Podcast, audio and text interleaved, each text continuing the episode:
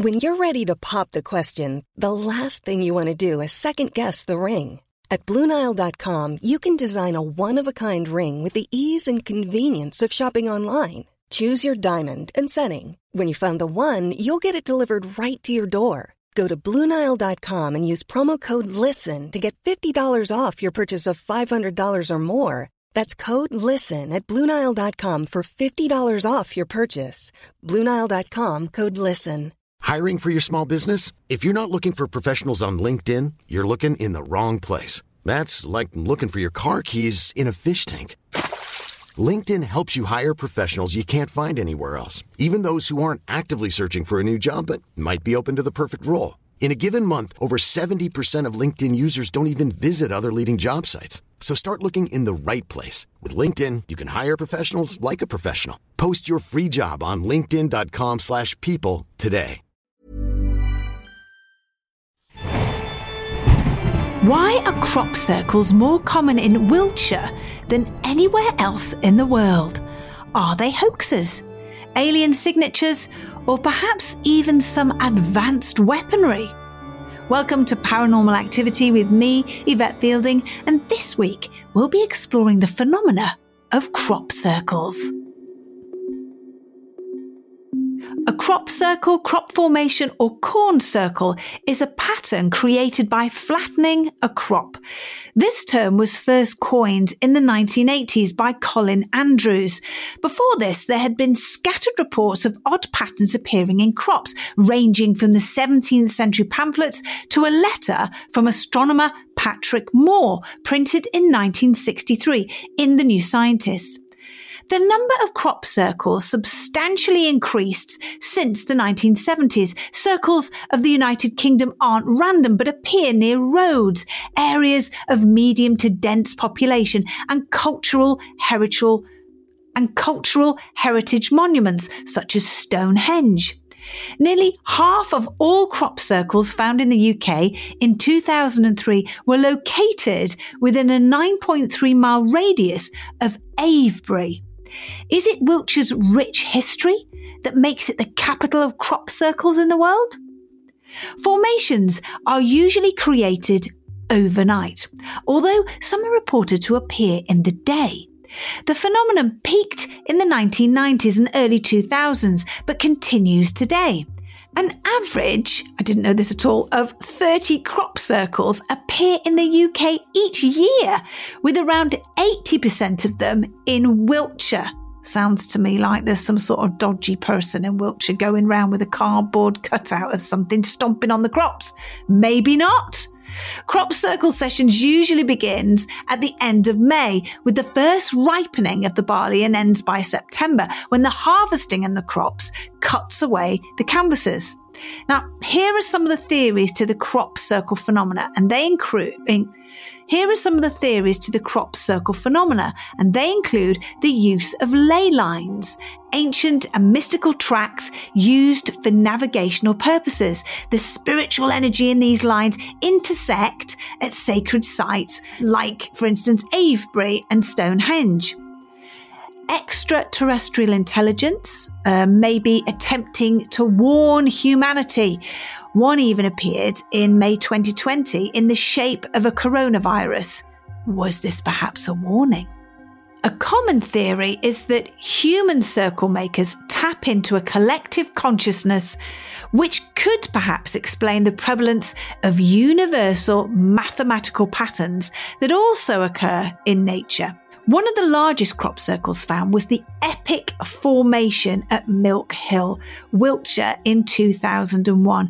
This formation was created in a wheat field on Milk Hill in the Vale of Pewsey in Wiltshire. It includes, get this, 409 circles in total, measuring more than 900 feet in diameter, and the average circle spans about 200 to 300 feet. And apparently, it was done overnight, and there's no noise. That to me is really creepy. But could these circles be a hoax? Well, the most famous crop circle hoaxers are Doug Bower and Dave Chorley, who in 1991 claimed to have created hundreds of circles using ropes to measure the formations and wooden planks to flatten the crops, like I mentioned earlier. But does this explain some of the formations like that at Milk Hill that was on an incredible scale?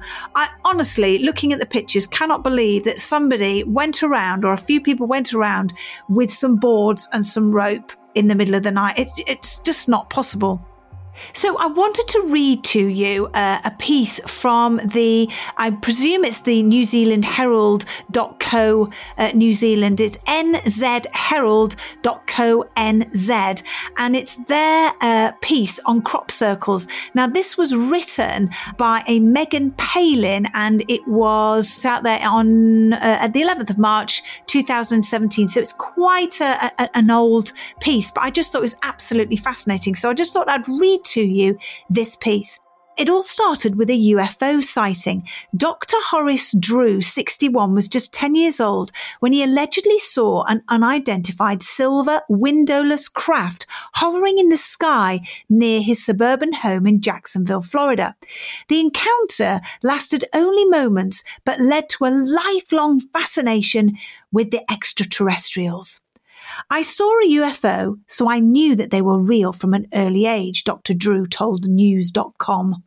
The scientist who holds a PhD in chemistry from Caltech, the California Institute of Technology, and worked for CSIRO as a molecular biologist, has been researching crop circles and aliens for 20 years. Dr. Drew relocated to Australia in the 1980s, but most of his work has taken him overseas, predominantly to Europe. They're quite rare in Australia, he said. He, along with many conspiracy theorists, believe crop circles are the work of aliens or human time travelers. Skeptics say most are probably man made. A crop circle is typically defined by standing wheat stems that have been flattened in the shape of a circle or more complex pattern. They tend to appear mainly in developed Western or secularized countries, including Japan. The cause of many of the circles is unknown, despite various natural and unorthodox explanations having been put forward. Some crop circles have been proven to be hoaxes. But according to Dr. Drew, a number are legitimate and contain puzzles that can be decoded and linked to time travel and alien life. He told the news he had visited about two dozen crop circles around the globe in his career. Typically, they were between 50 and 500 meters in length, he said. For the past 20 years, I've been studying UFOs or crop circles, just as other mainstream uh, scientists study conventional subjects. Dr. Drew told guests at the March UFO and Paranormal Research Society of Australia seminar in Sydney, this had led to at least one major breakthrough the discovery of a more advanced binary code than our computers currently use. Dr. Drew claimed that aliens or human time travelers have been leaving the crop circles on Earth as messages to us or themselves. Dr. Drew said he was one of a handful of scientists around the world who had worked to successfully decode some of the messages in crop circles. According to him, some crop circles provide general descriptions of the future. Other crop circles show uh, images of the future for astronomical or human events, he said. He said some of the decoded messages read, much pain, but still time. Believe. There is good out there. Beware the bearers of false gifts and their broken promises. We oppose deception. Conduit closing. Dr. Drew has developed at least two theories as to the purpose of the circles by reading their advanced version of binary codes. One theory is that they're trying to introduce themselves to us peacefully, like we do using bubbles with dolphins, he said. When humans want to talk with dolphins, we put little bubble circles under the ocean with a generator. We watch the dolphins come up and play and investigate and we study them. This is called the Dolphin Communication Project. He said the dynamic between the way humans interact with dolphins and whales was likely comparable to how extraterrestrials communicate with us. Barack or Trump have never said to a dolphin, Take me to your leader, I want to sign a treaty with you, he said. And the extraterrestrials are not interested in making a treaty with us. They are ahead of us, like we are ahead of dolphins and whales. His second theory was that the messages are not even for us. Dr. Drew said human time travelers from the distant future could be creating the circles as directional markers to help them navigate in their distant past, which is our present. They are definitely humans living there in about 5,000 years with time travel capability, he said. They're coming back and flying all over Earth. They seem to just say, this is a certain day and mark it. So the trouble is, we don't know space time physics enough to understand what's happening. It's beyond our knowledge. Maybe they don't want us to know about it. Maybe it might just be for them. It's a theory shared by many in his field of work. Dr. Drew said the circles appear to be created by an unknown energy that heats the crops up. It's like microwave energy, but it's something beyond Earth science, he said. It can pattern the wheat. No one sees or hears anything, and that's why it's so hard to prove. If there's a craft, it's silent, noiseless. But there's nothing to fear, according to him. Don't be afraid, he said.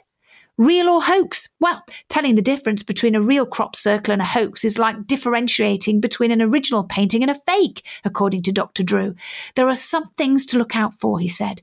Crops that are bent halfway up their stems rather than on the ground is one telltale sign. Cerealogists or someone that advocates paranormal explanations of crop circles look uh, for to determine that it's not a hoax. You can absolutely prove a crop circle wasn't a hoax, but you can give a high probability and judgment, he said. If there's a hoax, the word of it gets around very fast. People are aware, people are not that easily fooled.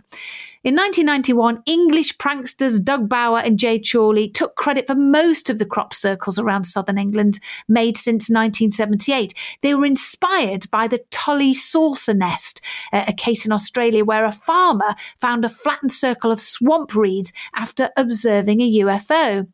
Using basic tools, including a plank of wood, rope, and a baseball cap fitted with a loop of wire to help them walk in a straight line, they said that this made complex crop circles England, which others then copied all over the world uh, right into the 1980s. They made a circle for journalists, which was later declared authentic by a cerealogist. Uh, they then revealed their hoax to the world, spurring on even more copycats. Dr. Drew said there was a lot of scientific evidence to show that some crop circles were made by human time travelers or extraterrestrial beings. Laboratory results on plant or soil samples taken from a crop circle in Brazil in October 2016 show that it was formed by unknown sterilizing images, he said. The earliest mention of a crop circle dates back to the 1500s. A woodcut from the time showed a mowing devil making the pattern. Earlier this month, US TV host Jimmy Kimmel asked former uh, US President George Bush if, if, he went through the secret files of the UFO documents. Uh, and Bush uh, replied, or the former commander in chief replied, maybe, uh, laughing off uh, the question. Uh, many conspiracy theorists and some scientists, some scientists, including Dr. Drew, argued um, that the US government knows much more about extraterrestrial life than it has publicly revealed. And we know that to be true because, of course, in recent uh, months, they revealed, didn't they, that a lot of the extraterrestrial uh, files were released to the public and admitted there was a lot more going on than we knew about. I was recently watching a documentary about the mysterious Nazca lines uh, in, South, in southern Peru. Now, these incredible geoglyphs that are cut into the sandstone cover an area of about a thousand square kilometers.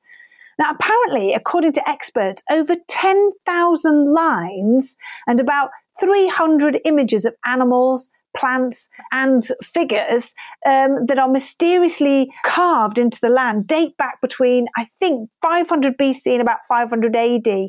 So when these enormous symbols and lines were created, they were done with primitive tools uh, and created with a steady, straight hand. And by the way, these lines measure about 30 meters wide and are as long as about three football pitches, American football pitches. So, seeing as air travel was not invented, the only way that man could see the images was from above. So, my big question is who were they created for? Many people believe that the Nazca people created them to honor the gods in the heavens, but I believe that something else created them, something not of this world. When you see the lines and shapes, you have to conclude that an ordinary tribesman or woman of the time wouldn't have painstakingly marked out with a stick and a basic tool miles of perfectly straight lines.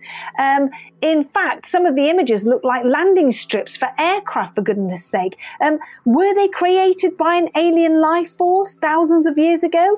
Were they markers, signals, uh, and reminders of where to land, perhaps, for an alien craft? Um, who knows? And I have to admit, when I first heard about these Nazca lines, I just thought, come on, it's just impressions left by an ancient civilization. But when I saw the actual images and drone footage, I said to myself, that's not humanly possible. Take a look yourself and let me know what you think. I would love to know your thoughts. Please. Oh, I hope that some of you are with me on this. It's just not humanly possible. Going back to crop circles, though, there is something a bit creepy about them and um, unexplained images uh, left for us to discover. Imagine right? That you and some friends are driving back from a night out, um, and you have to pull the car over, say, to a field, nearby field, because one of you needs to go to the loo. You and your mates get out and have a little bit of a chat, and you walk into a field and discover a huge, weird crop circle I think I would be a little bit nervous. I know there are plenty of hoaxes, but I agree with Dr. Horace Drew. I think some of them are messages from an alien race or perhaps time travelers. I'd say to my friend, quick, pull up your drawers and let's get out of here. I'd have to come back though the next morning and bring a drone to have a proper look. The county of Wiltshire seems to be a hub in the UK for crop circles, and it has its fair share of stone circles too. So, are stone circles, like Avebury stones, a portal to another dimension, a timepiece, or some other mystical structure that has mystified scholars and scientists for years? I did investigate Avebury stones a most haunted episode, and that was really creepy. Um, and I think um, it's probably the same feeling that I would probably have if I happened to investigate a crop circle. When I walked around Avebury Stones in the middle of the night, I remember this was a bit weird. It was a weird noise as the wind whistled past these huge monoliths it was like hearing a deep humming noise that was deep underground. And that did scare me a little bit.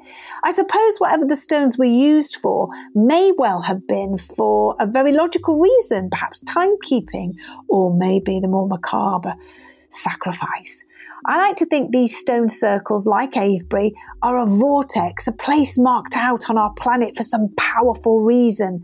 Maybe in a few hundred years, will it will all make sense. And maybe, here's a thought, stone circles are the early workings of crop circles. One wonders how some of these giant stones were lifted and transported without the use of modern technology. Maybe it was an anti gravity device that was used, perhaps. Ah, methinks there's another topic for a future podcast.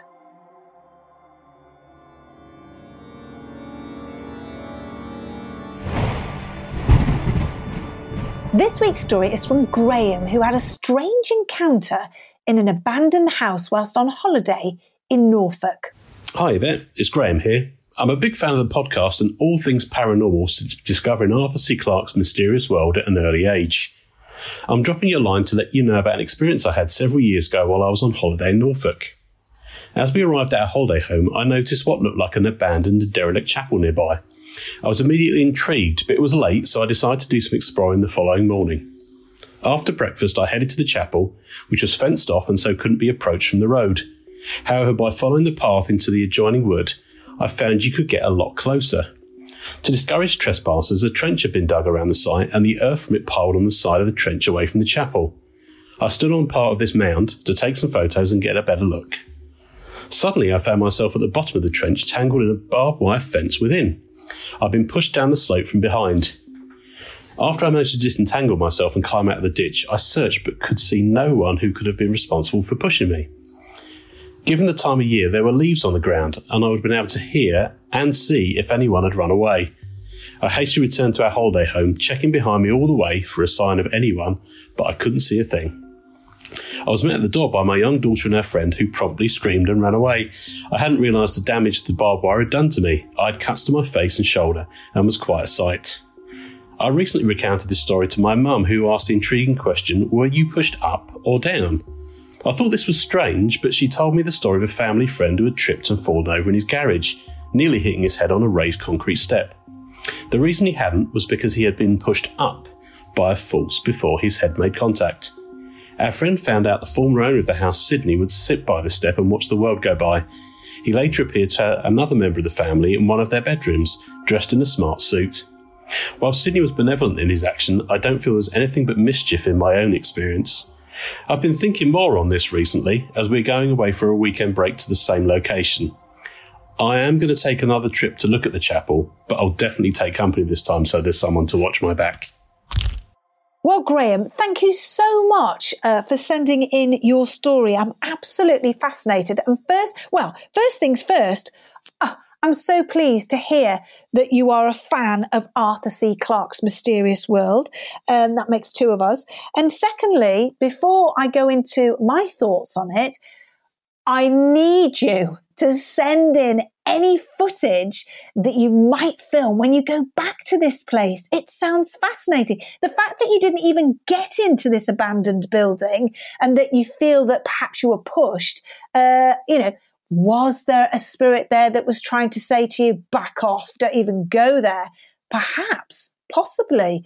Um, I also think to myself, well, the fact that you don't describe feeling an energy or being pushed, um, you know, uh, could you have imagined it? Don't you just hate it when people say that? I don't think you did. You know, don't you, 100% when something strange has happened to you. And the fact that you found yourself at the bottom of this ditch and you were wound up in barbed wire and you were completely mystified by the whole thing, covered in scratches and so on, to me, it was real. And you honestly thought and you know, thought that something had pushed you. So I'm begging you, please go back to this place. And as I say, send us the stuff, send us the video. We really want to see uh, what happens, but be safe for goodness sake. And thank goodness you're not going on your own. I know during an experiment that, um, that I have undertaken, um, you know, it does make me think is it possible for spirits to push you, to manipulate a human body, push them or pull them or drag them and so on? Well, I've certainly um, uh, had experiences of that and witnessed other members of the Most Haunted team being pushed and pulled. I remember, Graham, a frightening incident where one of the main cameramen during a live broadcast was dragged. He was in a sitting position. He was dragged backwards across the floor by his belt. And I, I saw this happen and let me tell you, I completely freaked out, as did the poor cameraman uh, and the other team members. The experiment, um, there, there is an experiment that uh, I've done, um, and lots of other people that I've worked with have done have done as well, and it's called the human pendulum. And when I first saw this being done, I have to say I was really very skeptical. In fact, I will admit to giggling at it, but a big but. It was only when I decided to take part myself in it did I really see the possibilities. If you want to try this at home, it's really simple to do, uh, and you can do it as I've discovered. You, you can get really great results. So, here we go. This is what y- you can do. Let's say that there are six of you, and three of you make a, a wide circle but hold hands. The other three are in the center of the circle. One person is selected to be the pendulum or conduit. One person stands in the front and the other at their back. And then one person on the outside starts to ask the spirits to use the person in the center as a way to speak. And they can do this by pushing the person either forward for yes or backwards for no. The pendulum has to be opened and relaxed, close their eyes, and you've got to trust the people all around you and especially in front and, and behind you.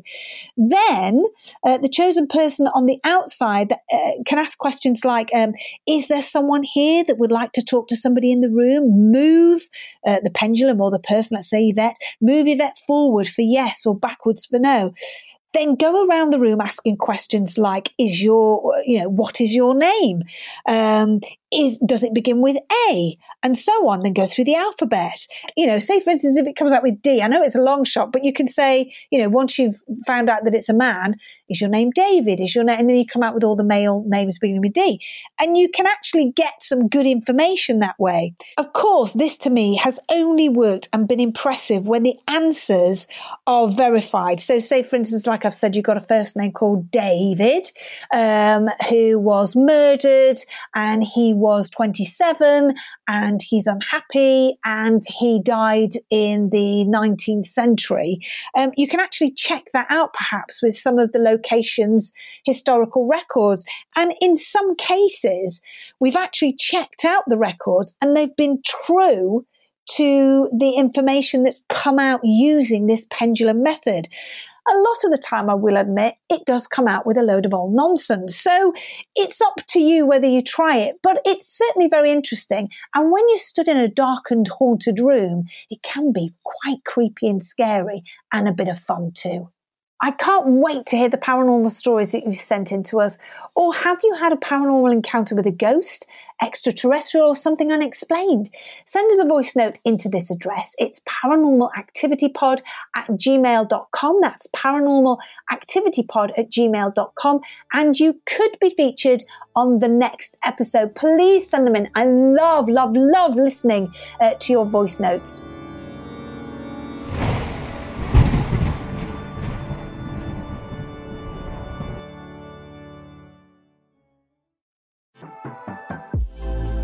Push Your Peak is a brand new podcast brought to you by Wattbike. Join me, Louise Minchin, and some of the world's most incredible sports people to learn what it takes mentally and physically to push yourself beyond your limits.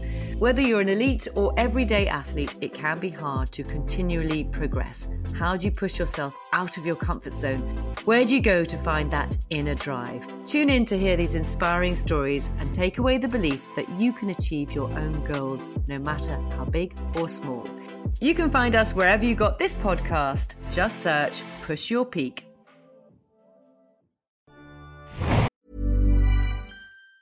Planning for your next trip? Elevate your travel style with Quince. Quince has all the jet setting essentials you'll want for your next getaway, like European linen, premium luggage options, buttery soft Italian leather bags, and so much more and it's all priced at 50 to 80% less than similar brands. Plus, Quince only works with factories that use safe and ethical manufacturing practices. Pack your bags with high-quality essentials you'll be wearing for vacations to come with Quince. Go to quince.com slash trip for free shipping and 365-day returns. If you thought the only way to get a more defined jawline with natural-looking results was through surgery, think again. Juvederm Volux XC is a non-surgical injectable gel filler that improves moderate to severe loss of jawline definition and can help you achieve natural-looking results with little downtime. Even better, this improved definition lasts up to one year with optimal treatment. No maintenance required. Improve jawline definition for a smooth, sculpted look with Juvederm Volux XC. For important safety information and to find a licensed specialist, visit juvederm.com. That's J U V E D E R M.com. Not for people with severe allergic reactions, allergies to lidocaine, or the proteins used in Juvederm. Common side effects include injection site redness, swelling, pain, tenderness, firmness, lumps, bumps, bruising, discoloration, or itching. There's a risk of unintentional injection into a blood vessel, which can cause vision abnormalities, blindness, stroke, temporary scabs, or scarring. Talk to a licensed specialist specialist to find out if it's right for you.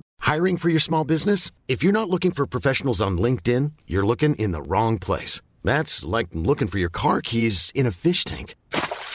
LinkedIn helps you hire professionals you can't find anywhere else, even those who aren't actively searching for a new job but might be open to the perfect role. In a given month, over 70% of LinkedIn users don't even visit other leading job sites. So start looking in the right place. With LinkedIn, you can hire professionals like a professional. Post your free job on linkedin.com slash people today.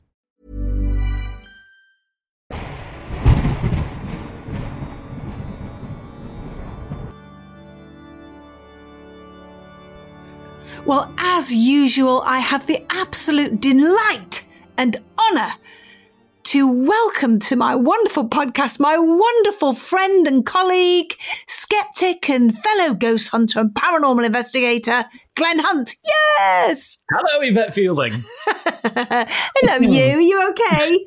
I'm very well, thank you. What a great build up there. I think uh, your checks in the post. hey, well, I hope it's enough this week. Um, I, you know, as soon as we knew that we were doing crop circles, I said to our producer Molly, I said, "Now listen," I said We've got to get Glenn on. I said, because he's a bit of a nerd.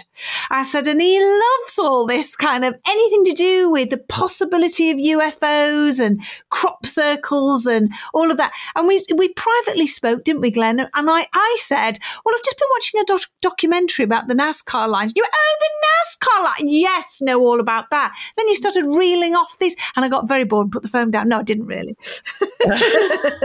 so let's talk about crop circles first first. What do you find fascinating about them? Do you think that they're all faked, or do you think there is something to it, like this, uh, the doctor that I, I just talked about? Um, well, here's the thing with, with crop circles, it, it's a lot like a lot of paranormal phenomena where I would say 99% of it is um, made by people um, and easily explainable. And there's that 1% that makes your eyes go brighter and think, oh, there, there's something in this, but only in certain ones. And as to how they're created, there are theories ranging from uh, magnetic pulses from the iron core of the earth. That's one I've heard. There's maybe aquifers, uh, underground water systems that carry forces of energy. Portals to other dimensions is a is a good one. Or ET visitation is another. And and the other theory is it's Doug Bower and Dave Chorley, even though they're dead, uh, and those inspired by them simply using planks of wood and some rope. Now, over the years, you might have noticed looking at some of the, the, pictures that have been taken from aerial shots of these crop circles, they've, they've certainly become more and more complex. There's even mathematical uh, circles in, in the sense that you get fractal patterns and Mandelbrot sets and and even binary messages. And and some people argue that it, it is pranksters or even creative artists doing it for fun because the reality is it can be done. Uh, and that's the long and short of it, really. And, and I know that even some companies have commissioned creative patterns and logos to be done in farmers' fields with, with the farmer's permission for advertising purposes. But then there's others that argue the complex formations are from a higher consciousness trying to leave us messages.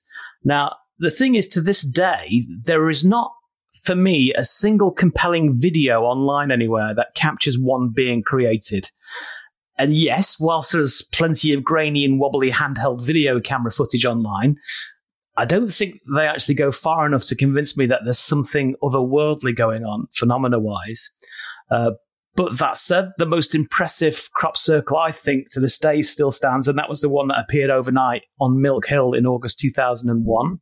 Uh, it was around 1,500 feet wide, with hundreds of circles, all in a spiral design of varying sizes. And you know me, if, if something can't, if something can be explained rationally, it's usually the rational answer. Uh, no matter how much we want to believe something incredible is happening. But that said, um, it's the crop circles in that 1% that look as though something unusual is going on. And by that, I'm talking about the nature at which the crop is bent over. Um, the crop circles uh, are, instead of being snapped on, on the stalk, they're actually bent over. And it looks like the only way this could be done is by some inexplicable heat source. And not only that, the crops themselves that are bent over, they, they seem to be cleverly interwoven with one another as well. And then there's people reporting a disruption to magnetic fields in some of these formations where this has gone on as well. And the ones that have been trampled down by hoaxers, none of that happens. But the ones where these crops have bent over by an unknown heat source, mm-hmm. they're the ones that have disruption to magnetic fields. as such. And I think still at the end of the day, we've yet to discover the actual cause of this 1% of weird phenomena. Um, but what I find interesting is why do we ra- rarely hear the opinions from the farmers themselves? Because I've, I've yet to hear a farmer stating that either they're absolutely livid that their fields are being vandalized by pranksters because, you know, as creative and pretty as it looks, that's that's money down the drain to a farmer, and they can't afford that. Or um, we don't hear of any f- farmers who are first-hand witnesses to some seriously weird activity going on on their land, and, and I think for that reason, the silence from farmers is deafening. You know, you, they're not coming out and saying one or the other. There have been reports of farmers complaining and saying exactly what you just said that they are losing thousands of pounds worth of of profit because their their crops are being damaged. And that's the only thing that I I've got reported back. But it's you just touched on it there. It's the silence of it. And the one in Mill Hill again, for me, that really uh, creeps me out a little bit actually, because it's so intricate. And as you say, it's the sort of, it's the fact that it's being bent halfway, not at the root. You know, what sort of machine is doing this? How are they doing it? Why is it being done so silently? Um, and that, that's what I find really creepy. And no one knows anything about it. It's incredible. How, after all this time, do we still not have an answer? You know, in, in the modern age where you could you could set cameras up in, in trees and, and hide them, infrared cameras, and let them have a some kind of three G, three, four, five G connection to to a base somewhere and, and just watch over over a period of time, over the summer months perhaps, and and see what's going on. I, I can't see why it can't be documented uh, in, in, modern in modern times because I, I just find that for me is is is questionable as to why we still don't know. And like I said to you when we were talking on the phone privately, I said, you know, about the Nazca lines, the Nazca lines uh, in Peru, and that to me blew my mind. And there's one bit of it, something like the whole triangle is something like 25, 26 inches. There's a big dint in it where the whole thing has been, the floor almost has been sort of sunken by about 25, 26 inches within this vast area of this triangle. And it's not humanly possible to do that. How, how, how has that happened? We, we say it's not humanly possible, but perhaps we judge things on our own standards as an individual. Would I be able to do that?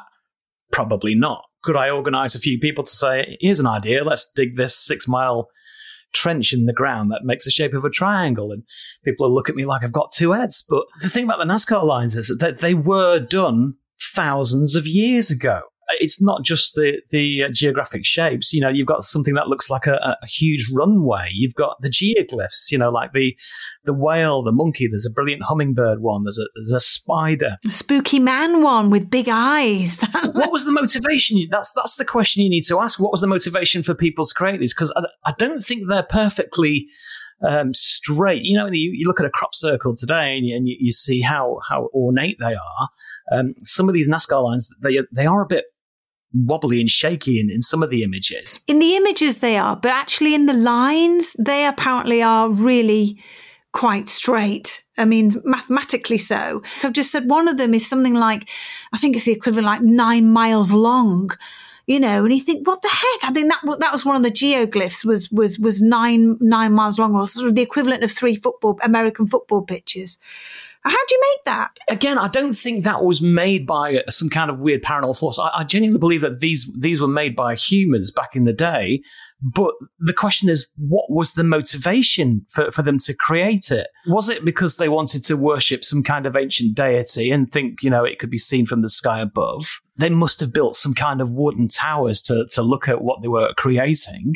Because it's clear that whatever all these images were created, for whatever reason they were created for, they were meant to be appreciated from above. Maybe they were aware of people from the stars. I mean, you know, you, are going into UFO territory again, uh, which we've talked about before, and, and we all know now yeah. that UAPs were a real phenomenon, and maybe there was plenty flying around uh, a few thousand years ago in, in ancient Peru, and, and maybe these the, the humans at the time wanted to to do something for them. Who knows? We don't we don't know. But I agree with you. I think that the images were man-made. I mean, why? You know, is it like you say? Is it to sort of like praise? You know what what they consider to be you know ethereal beings they're gods and so on so they get good i don't know live happily you know look after our cattle and so on but it's the lines and some of them look like runways and that's what I, I can't get my head around i forget pardon the pun but because that's how they were made weren't they? were sort of scratched into the surface. We've only just scratched the surface haven't we on these things? Exactly and and maybe you know if some scientific team with with the funding they they could go out there and use radar equipment which would would look beneath the surface to see if there's any artifacts left behind which might help explain explain why these uh, runways and, and, geoglyphs were created. I think that that's some research I would love to see the uh, the results for. You know, when we you, you you talked about binary code, and I just mentioned it earlier on in the podcast. Uh, this particular um, doctor had mentioned that he um, had sort of transcribed these crop circles, and he, um, you know, like you you mentioned, some of them had binary code in them. I don't understand how that works, but apparently they did. Um, and he, um, like I say, has um, transcribed them, and you know these messages are com- coming out. Um, from these crop circles, which to me is absolutely gobsmacking. But do you remember when we spoke about Rendlesham? And me and you talked about this privately again, that Rendlesham case and how the army officer put his hand against the UFO and it had hieroglyphics along the side and he got all this binary code in, in his brain. And they, they, they um, translated the binary code and got all these. I, I, think one of the messages was observation of planet Earth continue or, or something like that, which was extraordinary. But then the binary code also trans, um, translated into to uh, Earth coordinates. And these Earth coordinates were taking people to um, the pyramids of Giza, the, the Acropolis, um, all sorts of sacred buildings around the world. When we look at binary code, that seems to be some sort of universal, out of this world language, and perhaps we should be using it more. Yeah, well, I think that's ultimately because, um, as far as the spoken word's concerned, there are there are so many different languages. Um, you know, even even Britain, if you go back far enough, uh, we were speaking French at one point. You know, and then there's the Celts and the Picts and the, and the, and uh, all kinds of ancient English language as well. And and that's just in, in the British Isles. You know, go further afield, you've got more languages. And then imagine if you've got beings from outer space, what language are they going to speak? Well, th- there's there's one language which makes sense no, no matter where you're from, and that's mathematics. So binary in that respect makes sense because it's it's a pure language and you, and you can translate it and you can't argue with maths at the, at the end of the day. My only concern with the, with the crop circle one, where it said, "Beware the bearers of false gifts and their false promises. We oppose deception." Blah blah blah. Conduits closing. For me, it's that last bit that makes me feel like it's a bit of a hoax. Because if you if you wanted to hoax a circle, you would want to make it sound as realistic as possible. You know, you want to make it sound authentic and uh, using fancy words like conduit closing. Now, to be to be honest, if I was a space alien leaving a message, I wouldn't also need to write down conduit closing. You know, essentially that's a full stop. It's like you've written full stop at the end of the message. It's it's just pointless. Just let the message end. It just sounds like it, it, it's jargon for the sake of jargon. It could have been an illiterate time traveler. Who knows what it was? But um, it could be yeah, time travelers. I, I would, also use binary to to um, if I wanted to try and make something look convincing. Do you know what I mean? Yes, I do know what you mean. But you know, there's time travel as well. You know, which is again, you know, going back to the Rendlesham case. That's what he he said. I don't believe these this binary code has come from uh, an alien race. I believe that this has come from. Um, originally somebody from our planet and they've they you know they've they've time traveled they've come back in time and they're trying to communicate with us. Is this what the crop circles are? Is this what the, the, the nazca lines are? Uh, could they possibly be from time travelers Well, again, it's it's an open ended question, isn't it? We, we we can't really we say until science can prove that you can travel through time. Everything's a theory until it's proven, isn't it? Really, and and we shouldn't be readily dismissive of the any ideas of the sort. Um, I think it's an interesting notion.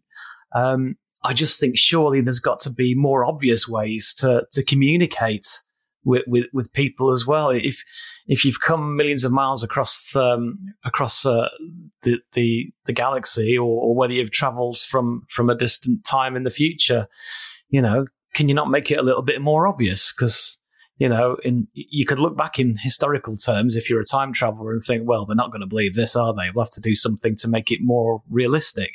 But then I suppose what you'd get is people saying you can't because if you do that, you would uh, oh, cause no end of trouble with re- religion and oh gosh, all, science and all sorts of things. In that case, then why even bother if you're a time traveler? Well, because know? maybe somebody out there who wants I don't know peace on the universe or something I don't know will see it and understand it and know what to do. I don't know. Maybe it's something that is to be taken lightly, but perhaps with the right person or the right people looking at it and understanding it, it can change something for humanity for the better, perhaps.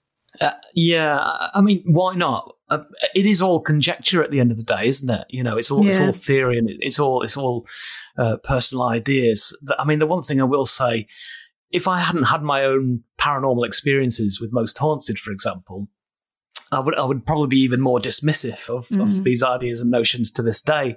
Uh, but I know, uh, uh, you know, and I'm grateful for it. But I, I, know there is more to this planet than than meets the eye. The more goes on beyond our ordinary humdrum everyday lives that we give credit for, and and there's plenty of things that channel uh, challenge our normality, and you can understand why people will just ignore mm. the, the supernatural or, or, paranormal because it doesn't fit in with their their ordinary lives and uh, you know any kind of disruption.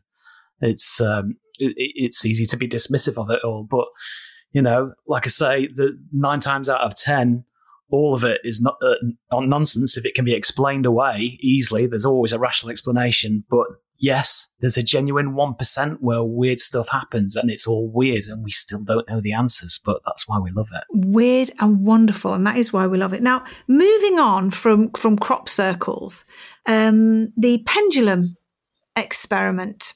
Oh, yeah. Uh, where allegedly the spirits will come in and use a person to um, as a conduit and move them either forwards or backwards as a sign of yes or no. Now, as I've just mentioned, that when I first saw this, I actually I actually laughed and I thought, come on now, this is ridiculous.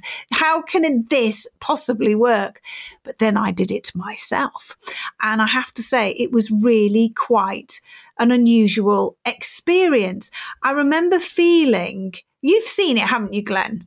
I have, yeah. Right. So I remember feeling when I have you ever done it? I, I, don't know if I've been with you if you've actually stood in the centre and done it. Well, explain to the listeners first what happened, and I, will also explain why maybe I can't do it, which is a, probably a, an ordinary, everyday reason for, for why. But yeah, explain it. I've already explained how it works. So what what happened to me was.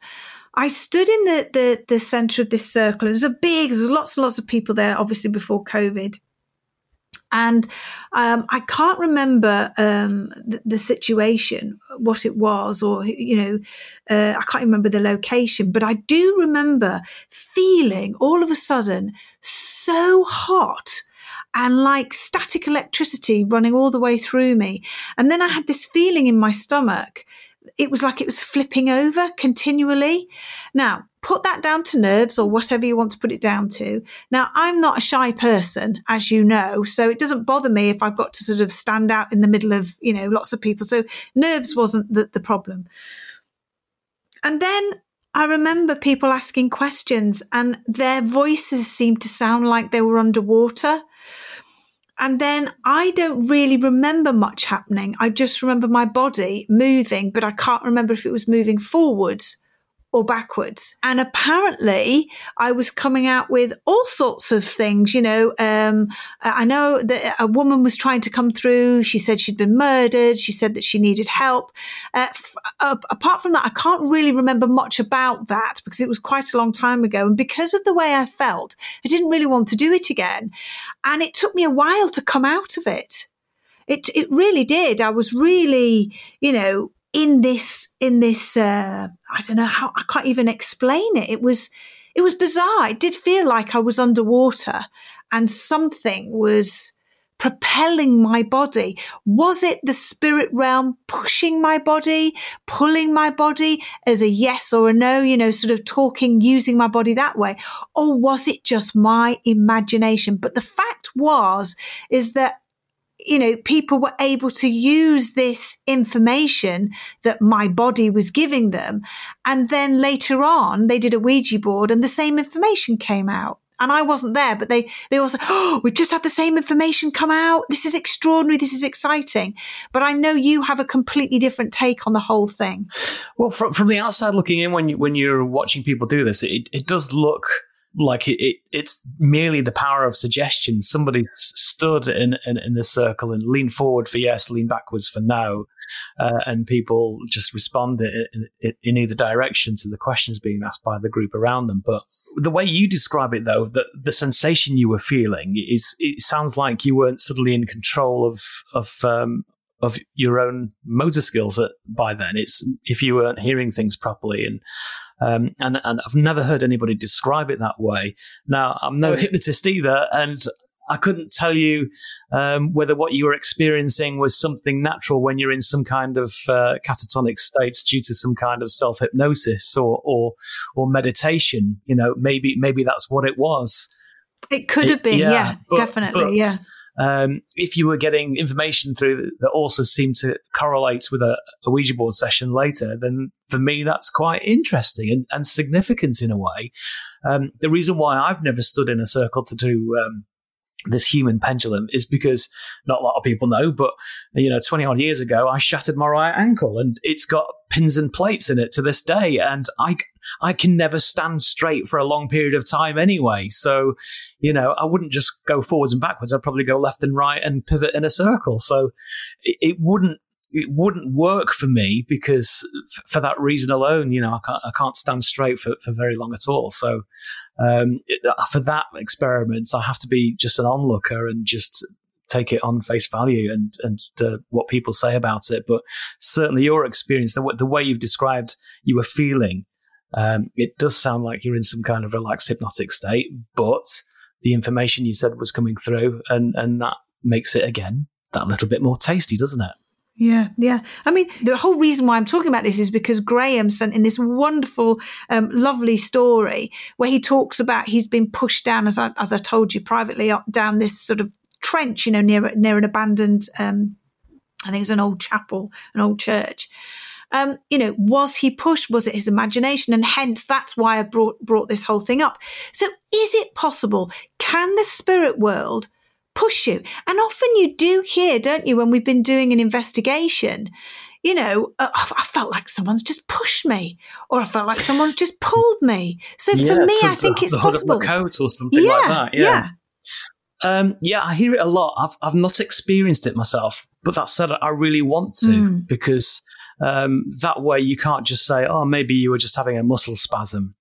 you know, uh, which does happen from, from time to time, you know, you, or your knee can just give way. That, you know, that's something that, you know, could be a simple explanation with something. And when you're in a paranormal environment, uh, then you, you will put two and two together and make five again, which is something I've said before. I know my knees um, are always going. It's awful. uh, your knees go out more more than you do, but uh, it's um, it, it's it's interesting because I haven't just heard about it as if they're being pushed by people. I've, I've heard of one such story of a, a pub not a million miles away from where I am. And there's people in this pub, customers have felt themselves uh, being knocked over really? by a, an animal which has been running around in, inside the pub. Now, it was either a dog or, believe it or not, a pig, because it's quite an old pub and there was always livestock around in, once upon a time. so yeah it's it, it's it's seems to be a, a, very real phenomena and and for this very precise feeling of being tripped over by your ankles as some critter or animal has, has just run into you you know, it, it's um, it, it's it's very very interesting, and I do believe there's something in it. Yeah, yeah, uh, exactly. I mean, as I've just mentioned before, you know, I remember. Do you, do you remember? Uh, I think you came with us again to investigate this particular location, but it's where one of the cameramen on the live show, Jeff, he actually felt. Do you remember he was dragged by his belt? Across oh, the yeah, floor. This was, uh, Towneley Hall, Burnley, Towneley Hall, that's it. And I've never been so scared in all my life. And I actually watched it. I saw it with my own eyes. I saw him being dragged by his nothing and he was sat on his bottom and he was being pulled backwards. And it was, it was incredible. Carl, you know, East Drive being pulled, you know, backwards up those stairs absolutely incredible. So I really do believe that you can be be manipulated by the spirit world really. It's quite frightening really especially if you've got something really negative as we know because we've we've dealt with a few of those haven't we? Well here's the thing. If if uh, furniture can be moved around then then why not individuals um, you know, I've had first hand first hand experience of, of chairs. Tell us that um, experience. Um, Go on, just for those who haven't seen the show. Well, it was uh, a, mystery location and in the northwest, only because the owners don't want it being publicly known. Uh, a lot of it, oh, even though it's a, a listed building, a lot of it is falling into disrepair. So you could argue some of the noises you might hear might be just in the building. Um, but when you have uh, solid wood chairs being thrown around uh, at high velocity from varying angles, that doesn't make sense. There's clearly something going on in there that doesn't want strangers in the building. And to have, um, uh, to, well, to see a chair from uh, being dropped from a mezzanine floor level over a balcony and there was no one there to let go of it uh, is is something I will never forget. And then you know, the, the time after that I saw that happen, um, one narrowly misses me. So by an inch. If so it had was, hit you, it could have re- yeah. you would have been in hospital. Oh, easily. Um, you know, and that's what I mean when when I've had first-hand experiences of weird phenomena. I I know it's real. Uh, it, it, it was that that that moving chair over the mezzanine balcony that fell to the ground with no one to. You would have seen somebody holding it and letting it go and then try and run and hide but there was no one there, Yvette. And do you remember we caught it? We caught the noise. We didn't noise know what is, it was. As if it was being loaded up and dragged across the oh, handrail. Oh my God. It yeah. was the most, honestly, it's one of the most frightening noises I think I've, I've heard that we've managed to capture. It was a kind of jung, jung, jung, jung, jung, jung, jung, jung, jung, jung, jung, jung, jung, jung, jung, and then, then, it, then a chair would be launched. Down it comes. Yeah. Yeah. And, and, and that's the weird thing. So, so yes, to get, to get back on, on track with the pushing and shoving, I've seen the furniture being moved so sure, why not? Why not people as well? I know when you look at a human pendulum, it looks as though it could be under the power of suggestion. Maybe some of it is. You know, I can't discount it, but um, certainly, you know, and going back to this pub that I'm aware of, where people feel they're being tripped over by a, a, an animal that's not there. You know, what's going on there? Then you know, maybe maybe it's the, it's the ghost of an animal as well it's it's it's fascinating. And also, when you think about it, um, and, and I'm going to say something a little bit out out there now. Um, I remember uh, many many years ago there was a, a very good friend of mine, and her. Um, I think it was a boyfriend, tragically um, died. Now he was just walking, and it was obviously an accident, but he he was walking along some uh, cliffs and fell tragically to his death. And it does make you think, you know, you think, I wonder how many of these, you know, when people say it's just not, we can't explain it. You know, they they they, they didn't commit suicide. They were very very happy. Uh, it wasn't a dangerous path, and yet we found their body at the bottom. And you think, I wonder. Yeah, I mean, uh, it's, it's it's a tragic story. There's there's every reason why you might want to wonder that as well. But you don't know what was going on in that person's mind, you know, it, it, what their mental state was, really. Um, also, you're talking about cliff edges. Well, gusts of winds can come out of nowhere. I know. I'm just saying, you know, it's it's because we know that all of this, everything that we've experienced is re- is real. Yes. I'm just saying that in you know in some very famous unsolved cases where you know police inspectors have been scratching their head going this doesn't add up something's wrong here. Yes, of course there's probably a very logical explanation, but it does make me think. There is a little inkling of me that makes me think I wonder. Yeah. It, well, why not?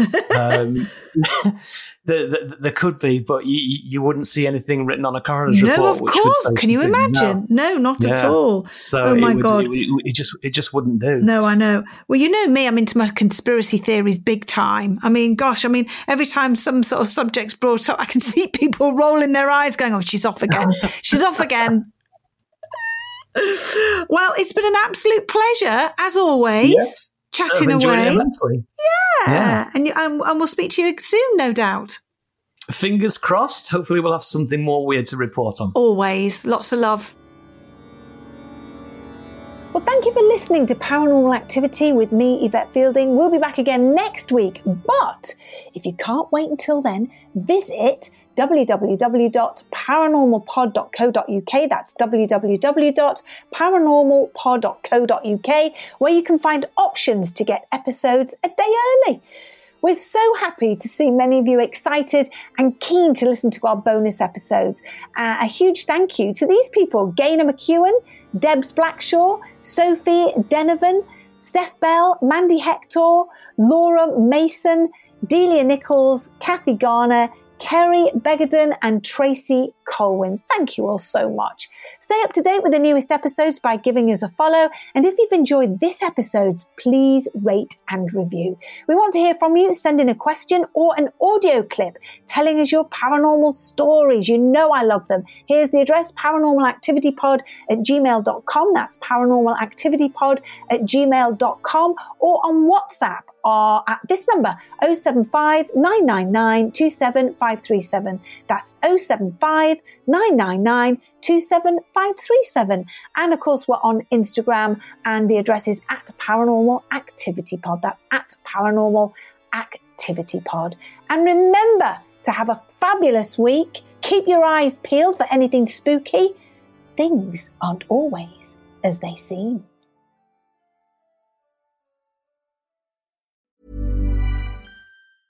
A lot can happen in three years, like a chatbot may be your new best friend. But what won't change? Needing health insurance. United Healthcare Tri Term Medical Plans, underwritten by Golden Rule Insurance Company, offer flexible, budget friendly coverage that lasts nearly three years in some states. Learn more at uh1.com. Planning for your next trip? Elevate your travel style with Quince. Quince has all the jet setting essentials you'll want for your next getaway, like European linen, premium luggage options, buttery soft Italian leather bags, and so much more and it's all priced at 50 to 80% less than similar brands. Plus, Quince only works with factories that use safe and ethical manufacturing practices. Pack your bags with high-quality essentials you'll be wearing for vacations to come with Quince. Go to quince.com slash trip for free shipping and 365-day returns.